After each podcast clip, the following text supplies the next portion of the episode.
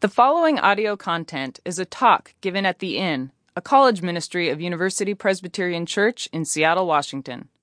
For more information, please visit our website, theinnseattle.org. We invite you to join us each Tuesday at 9 p.m. on the corner of 16th and 47th in Seattle's U District.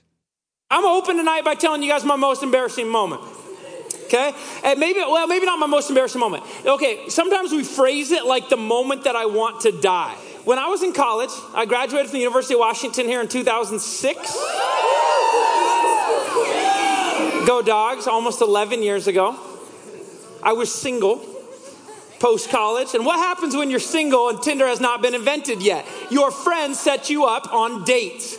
Okay, so I went to a bar called the Zoo in Eastlake, and a friend of mine and his fiance at the time, I did not know I was getting set up, but when I showed up at the bar, I was getting set up. And I can tell I'm getting set up because as they're introducing this girl to me, they're talking me up big time to her. And nobody has ever talked me up like this, so I go, well, this is obviously a setup. But I'm single. She seems nice, cute girl. I think, what the heck? Let's have a fun night.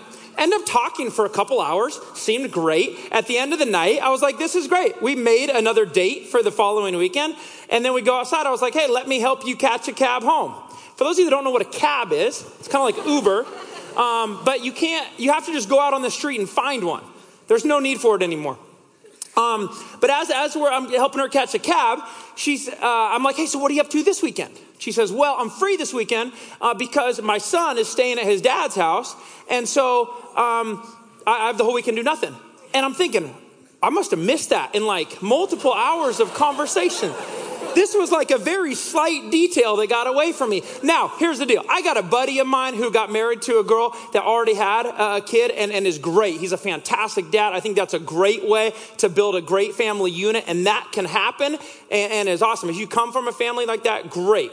I'm not saying there's anything wrong with that situation. But for me, newly out of college, I'm thinking, I am barely like responsible enough to feed myself during the day okay, eh, or take care of myself. How am I, like, I don't know if I'm ready in my life, like to date somebody that has a kid already. I just, I, I don't think I'm responsible enough to do that. And so I think, I don't know if there's a future here, but I really don't want to be that guy. And all of a sudden I, I find that out and then I cancel the date we had. So I was like, okay, I'm going on the date and then I'll just kind of slowly ease my way out of it. Well, our date was to a, a restaurant on 85th and Greenwood called Gorditos. Okay. Now, I don't know if anyone has ever been there. I don't even know if it's still around, but it's still there? Okay, they have this burrito that they say is the size of a child. Okay, you can put up the picture. It's the size of a baby. It's called the baby burrito, but that's just a trick. It's a giant burrito that's the size of a baby. And it's at this place, Gorditos. Also, I love I love that it says healthy Mexican food. If you're gonna eat anything the size of a baby, it's not healthy anymore. Anyways, we were going there because at, at the restaurant on the first night, or the, at the bar, she said, I bet I could eat more than you. And I thought, like, I've spent my whole life training to eat more than you. Uh, and she claimed, oh, yeah, yeah, yeah, I could definitely eat more than you. So I said, fine, we're going to Gorditos. We're going to see if anyone can finish the whole burrito. So on our date, it's a challenge. We both order one of these burritos, and she eats like a tenth of the burrito. I at least finish half of mine, which I think is very respectable for how big it is. Okay, and afterward, uh, you know, we, we leave and, and uh, we're going back to her place and I'm dropping her off and she says, hey, do you want to come in? I say, sure. So we're hanging out in her place and, and this is the part of the story. Okay, how do we say this? Um, so anyways, I'm thinking, okay, this is a good time for me to like let her down. And the best way to let her down is like not like like make out or anything like in that general facility. Which I did not. I think of myself as a good, upstanding man. And after a little bit of just kind of hanging out, talking, she's like, "Oh, you can stay. You can stay as long as you want. Like this is going so great." And I was like, "I really can't. I, this isn't going anywhere for me. And I really, I don't want to stay. I'm, I'm going to take off. I know this sounds bad, but that was just a small version. I'm sure it was very poetic in the moment." And so I eventually uh, have to really let her down and say, I gotta go. And she's pretty sad. I leave. But then I'm kind of, I'm thinking, no, no, I, I should go back. So I go back. I knock on the door. She opens it up. Oh my gosh, I knew you'd come back. and I say, I forgot the rest of my burrito in your fridge. Can I can I take my leftovers home? Okay, you don't know how big the burrito is. You would do the same thing. Did you see how big it was? It was the size of a human life. That's, that's a lot of money. No, I, that was three more meals for me. Yeah, that wasn't my proudest moment, I'll be honest. Um, it is a true story, though. And one of the more awkward moments, the long, awkward walk to the fridge, was, uh, was about 10 seconds. It felt like a couple days. It was worth it, I think, in my mind. Thank you for the question. It was a moment, though, that I wanted to die. I'll say that. A moment that it wasn't embarrassing necessarily in the moment, but we, we get in these moments where we think, oh, I just want to die. I want to die. I do not want to be here. I want to hide under a rock. I wish life would end in this moment. That is not the feeling we're looking for. I know it. None of us are coming here tonight looking for that feeling. None of us want to be in a situation where we want to die. We're going to make a very rough transition into our series here. if you were if you are joining us for the first time tonight, welcome. We're excited you're here. We are in our second week of a four week series that we are calling Life Out of Death. Okay, last week we talked about this idea of transition and how that can feel like a death for some of us, but how God can actually use that for a new opportunity that can present us with life. Tonight, we're going to take that a little bit further. We're going to look at a very practical example of a way that this happens. And I think as we sit here tonight, for most of us who are in college and who are looking for life and are excited about the discovery of life and everything that it has to offer, I think we're really on board with this life idea. I don't think I need to talk anybody into this life idea here tonight. It's the, it's the death part that is not quite as exciting for us. I think the questions coming out of last week were okay, let's pair these things together. Do we have to experience any sort of death in our life? Does there have to be death to things in order for us really to understand life to the full in Jesus? Or can we just skip over all that piece and, and just experience life? That's all I want. That's a great question. I'm not going to answer everything about that question. But I think it is interesting a week that, that we're about a week and a half out from Easter, a big moment for those of us that, that follow Jesus and believe in Jesus, about a point where death really led to life for us. And, and tonight I want to look at another practical way that, uh, that Jesus can, can bring life to us, but, but that it might be a little bit tricky. We might, we might discover him in a place that we did not expect. And so I'm going to jump into our text for tonight. Uh, we are going to read out of the book of John. Last week we started in the Old Testament. We're going to jump to the New Testament, one of the four accounts of the life of Jesus. We call it the Gospel of John. It's his account of, of, of the life of Jesus. And, and what's happening in this text uh, as we get to John 15 is that Jesus has been walking with these guys and, and people for uh, about three years. And it's getting to the end of his time with them, and, and he knows he's about to head to the cross. It's kind of the next big thing. He doesn't have much time left. And so he has this, this dinner with these close friends of his. And after the dinner, I, I, picture him in this moment. We don't get a ton of detail, but I picture him leaving that dinner, going for a walk at nighttime with, with his close friends, going, Guys, I'm, I'm going to give you everything I got. This is it. I'm leaving soon. I care so much about you. I want to I want to give you some final thoughts. And so they're walking, maybe. Who knows exactly? But, but they're walking, and, and uh, you know, I picture kind of the moonlight late at night, walking through a vineyard. And all of a sudden, Jesus stops and uses what's around him as a very practical example to explain the way that he works in our life. And this is what Jesus says He says, Guys, I want you to hear this. This is so important. Just like the vines around us, I am the true vine. And my father, he's like the gardener. He is the gardener. He cuts off every branch in me that bears no fruit. Well, every branch that does bear fruit, he prunes it so that it will be even more fruitful.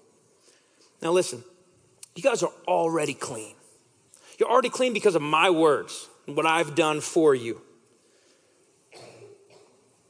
I've spoken these words. Now, here's what I want you to do I want you to remain in me, and I will remain in you. No branch can bear fruit by itself, it must remain in the vine. Neither can you bear fruit unless you remain in me. Okay, this is what I picture happening, okay? This is, uh, if Jesus was here in present day, uh, in our world and environment, this is, I think, what this would sound like to us. Some of this it makes perfect sense to us, but but here's kind of what I think he might sound like to us. And and uh, I, I kind of have a coach's mentality. I want you to know. It's kind of well, I got to coach football for one year, high school football last year, super fun. This might be my coach's kind of moment of, of me picturing him kind of about like final conversation with these guys before sending them out uh, into the game, perhaps. That's what I think it sounds like. Okay, here's what I want you to know I'm about to leave. I'm about to leave, and I'm not to be with you anymore. And I've just spent the last three years making an investment in your life and showing you everything I have. And we've had this great personal relationship. But I'm going to leave, and no longer will you have this face to face relationship with me in the present. Instead, I'm going to send my spirit. Okay, and the Spirit is going to work and it's going to allow us to have a relationship, even though I'm not physically present with you. And in that relationship, you still get the opportunity for a relationship with me. Just because I'm not here, I am going to be in you. I'm going to make my home with you. I'm going to remain in you. And I'll be with you always. And here's what I want you to do I want you to remain in this relationship even though it's not going to feel all the time like a real physical relationship because I'm not present with you, but my spirit is and allows us to have this relationship. And you're going to find life from that relationship. It's going to do something for you, it's going to provide a deep satisfaction and joy. You're going to get life out of that if you stay close to me, if you remain in this relationship. But the problem is, is that you're here on earth with all this stuff, great stuff. I've created so much good stuff in this world. And, and but you're going to be around this stuff, and I've wanted you to, to steward all these things that I've created. They're good. Guys, relationships I have for you, they're good. Money, it's good.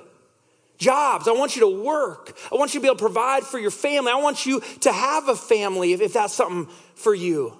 I create all these things. Sex, this is good. I created this. But here's the problem. Here's the problem. You are going to actually start going to those things, not just to steward them, but you're going to try to make them the source of your life. You're going to try to ask them to do something for you that they were never intended to do. And you're going to look at them and try to have them be the thing that feeds you when I'm the only thing that can provide that life. And I want you to enjoy the things of this world. Now, some of these things are killing you. Guys, some of these things are just killing you right now. And I'm not trying to take away your fun. I'm not trying to say that when you're in college or when you're living this life that you can't have fun, but some of these things are just, are just killing you. And if you remain in me, I'm going to start making a few little cuts. I might start cutting some of these things out because they're not, they're not what you think they are. And some of these things are inherently good things of the world, but you are asking them to do too much. And if you remain in me, I might cut out even some of these good things because you're expecting them to fill you in a way that they never were intended to. I'm the only thing that can do that. Remain in me, and I will, I will breathe life into you. I will be the source of life. It's going to be hard, but that's my hope as I leave. That's what I picture Jesus saying to us in the midst of this text. Now, let's go to this pruning analogy. It's kind of an interesting one.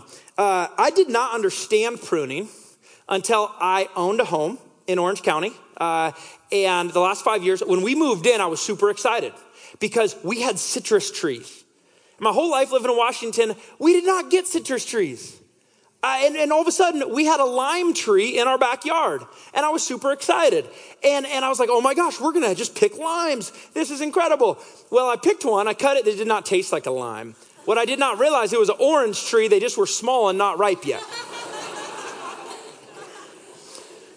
Okay, um, that was funnier than I thought. Okay, uh, go to that picture. Okay, this is kind of what it looked like, right? It's it's already there. We did not plant it, and this was cool. Once it, it bloomed, we had oranges, and they were delicious. And I, it was like my dream. We had a citrus tree in the yard. I was so Californian. Anyways, a little smaller than this, but about this size. And it would produce every year, it would produce about 15, 20 oranges. And my wife and I would eat them all in like two weeks. And it was great. Uh, and then one day I come home and the tree is like totally cut down. It's not cut down, but all the branches, like on the lower two thirds, were gone. I was like, What happened to our tree? She goes, Oh, I was talking to someone that was like an expert on pruning. They said, Our tree is in really bad shape. It's like, No, it's not. It's a great little bush. It produces 15 to 20 oranges, and I can just keep going with that. Said, No, no, no, no. That's not the way. This tree won't grow at all if we just leave it like that. It's, it's too low. It's just growing out down here and there's not, it's not growing high enough and the base is not growing large enough for it to be able to sustain any sort of growth. But if we cut like the lower two thirds, even the ones that had oranges on them, that was hard for me. It was painful for me to see branches that had oranges on them get cut off. It's very, very painful. I will admit there was something in me that just did not like that. It's like, no, no, you got to trust me on this. And believe me, she's a good person to trust. She's right most of the time, um, all the time. Uh, and so I was like, okay, okay, we're gonna have to trust in this situation. She's explaining you got you got to cut it, you got to cut some of these branches back so that the top can grow high, and it can. And, and this is a tree that was about three feet tall. But if we if we prune the bottom of it and we allow all the growth to come up the main stem into what we call the top of the canopy, that that will grow up and that will grow out, and our three foot tall tree will eventually be a 30 to 35 foot tall orange tree covering a span of about 25 feet outward. Now that sounded cool, but all I could see was the loss of the oranges. well, she was right. We had to wait a little while, but next harvest season, the top had grown. The tree had already gotten about a foot taller. It grown more. And, and even one year later, we had more oranges coming from the top. And the next year, we got two seasons before we had to move away from this orange tree. And the next year, the tree had grown really, really big. We also had one avocado tree I tried to grow. That was a disaster, by the way. Never, there was one avocado that was produced and it was black. Um, it did not grow, but this orange tree was growing like crazy. And, and I started looking at pruning. Okay, what does pruning actually do? Okay, and the great Wikipedia tells us this. This is what pruning actually does, and this is why I think Jesus uses this in such a strong analogy. Pruning improves tree health and strength. Pruning for health involves removing diseased or insect infested wood. Typically, it involves thinning the crown to increase airflow and reduce pest problems, and removing crossing or rubbing branches. Pruning encourages trees to develop a strong structure and reduces the likelihood of damage during severe weather. All of these actions encourage growth of the main trunk. Pruning is also done to improve appearance and produce growth. What pruning does. It sounds great when it's time to harvest hundreds and hundreds of oranges. The pruning part is not as fun as we would think. Want to relate this back to our life. My guess is you came in here in one of three places tonight. Now, I know not everyone fits into three categories, but my guess is you came in here tonight in one of these three places. Okay, number one, you came in the doors tonight kind of exploring this idea of Jesus, the idea of a relationship with Him, or maybe you just came for the free tacos. Someone invited you here tonight. You're figuring out what this looks like. God, I don't know. There's a lot of question marks. I look around the world, it looks crazy. How could God exist? I, I, got all kinds of questions. I would never call myself a Christian or a follower of Jesus. I'm just coming in to check this out. I hope I don't get judged in this place. I want you to know I'm excited that you're here. Welcome. This is a place for you. This is a place for you to discover what it is that you believe and what you think. And hopefully you can do that with feeling loved and encouraged by a community here. I love that you're here. This is not a message of go clean yourself up and then come and join us. You have to be good enough. And once you're good enough, then you can come be accepted by Jesus or by us. That's the wrong message. That is not the message of Jesus Christ. Okay, the message of Jesus Christ is remain in me, seek me, get to know me a little bit. I, just want a relationship with you. Abide in me, remain in me. That's the message of this text. Make your home with me and discover the life that I have for you because the life that I have for you is so great. And it may not happen all at once in the moment, but come and discover it. And if you are in that place, I'm so happy you're here. I'm so happy you're here. I just invite you to, to remain on that journey.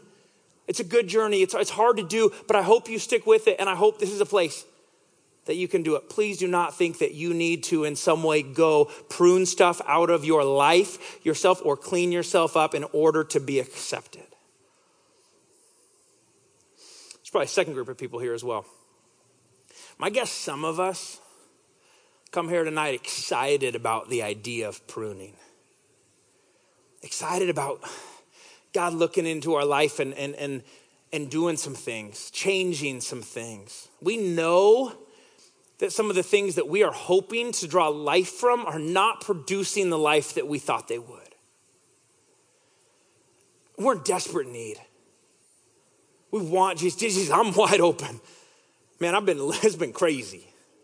I'm ready for you to start doing some things. Please start pruning. If that's a place that you're at, awesome.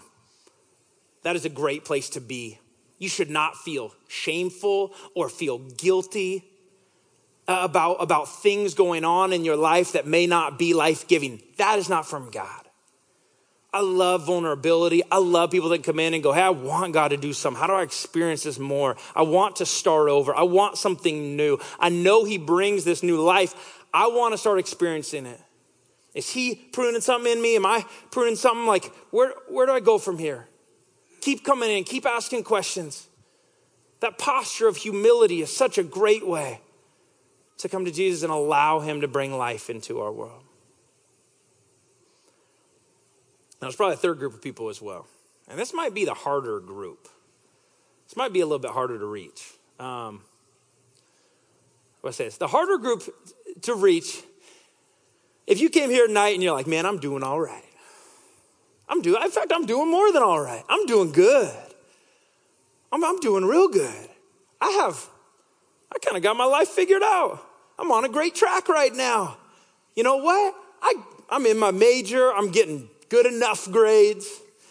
I have a job lined up. I got a boyfriend. I got a girlfriend. I'm already starting to pay off my student loans. I got a plan and I am good. I'm just going to keep cruising.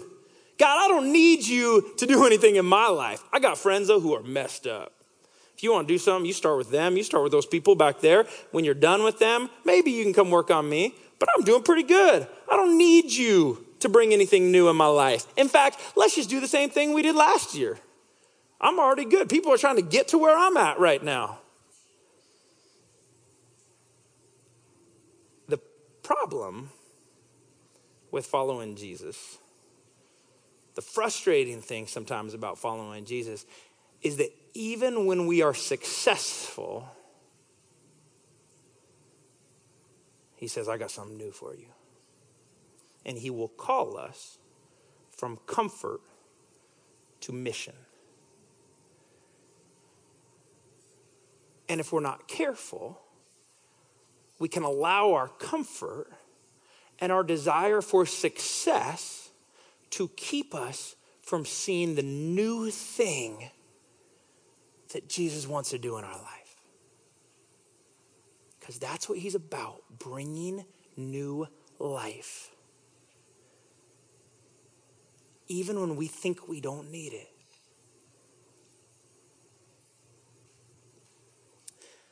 Problem with success is that it gets us feeling like we're such a big deal that we miss out. We don't want God. Uh uh-uh. uh. I'm, I'm cool. I don't need you to do anything new in my life. I just don't mess with my plan. If I give you this, what if it's not as good? What if following you, what if it's not as good as the plan that I have? I got a pretty good plan for my life. I call it the blockbuster syndrome. How many of y'all know what blockbuster is? All right, let me tell you, for those of you that didn't raise your hand, you're probably too young to know.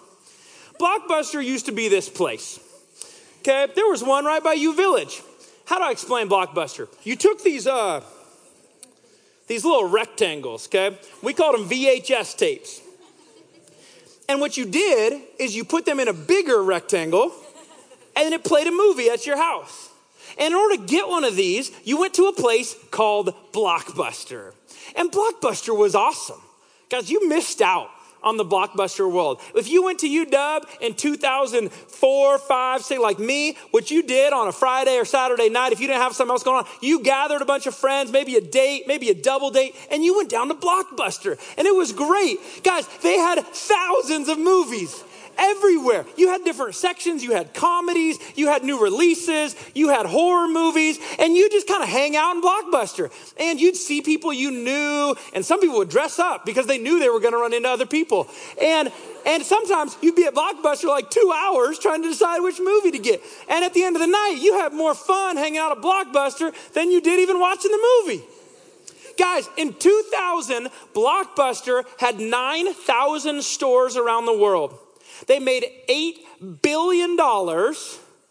800 million of that came from late fees. A lot of them were mine. 800 million in late fees. That's a lot of money. They were big time. In 2000, this little startup company comes to Blockbuster and they say, Hey, I got an idea. What if instead of people coming to Blockbuster, we sent we, we're going to do DVDs now, okay? And we're going to send the DVDs to their house. They don't even need to come in the store. Blockbuster said, What? Like, people love coming in the store. This is their favorite. They hang out in the store. And we sell popcorn and, and, and candy. People spend extra here. We were not going to do that. That's just a money loser. We're Blockbuster. Next year, same little startup company comes back. They say, hey, we got an idea. We're going to keep going with this. Okay, we're going to send them DVDs in the mail, and we won't even charge late fees. If people, people can keep the movie as long as they want. And they asked Blockbuster to buy them out for $50 million, a tiny amount compared to what they were doing at the time. Blockbuster said, man, people love to pay our late fees it makes them feel good. Like they can get a new movie that way. We love late fees. What are you talking? That's $800 million in revenue that we are making every year just off their late fees. People don't want to stay at home and get their DVDs. Well, you guys know how this story ends. 2013, Blockbuster shut their 9,000th store. This little company, some of you guys didn't figure this out yet, it's called Netflix. They're doing all right. They're doing all right. Sometimes we think we're so big, we think our plan is so important. I think that this idea of success in our mind is such a big deal that we miss the new thing that Jesus wants to do in our life. so much greater. He gives us the opportunity to start over, find life in Him. That orange tree I was talking about, I just have this vision of one day that thing, uh, if we would have stayed in that house, that thing being 30, 35 feet tall. Here's the thing you can look at that bush, that, that little orange tree that's this high, say, man, I love, I love where I'm at. It's good enough. I'm just going to stay here because it's comfortable. I like my 15 oranges a year. You can allow God to do something in your life. through His Spirit, through His Word, the way that He teaches us, the way that He moves in us, the way that He gives us opportunities for something new in Him. With an opportunity to be that tree. Life from death. It's a very difficult thing.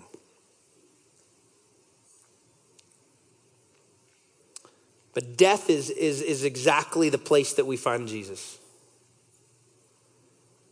When he wanted all of us to experience a new life, a death that he paid for us to bring life so that we could find life, eternal life, but also we could find daily life in a renewal in Him.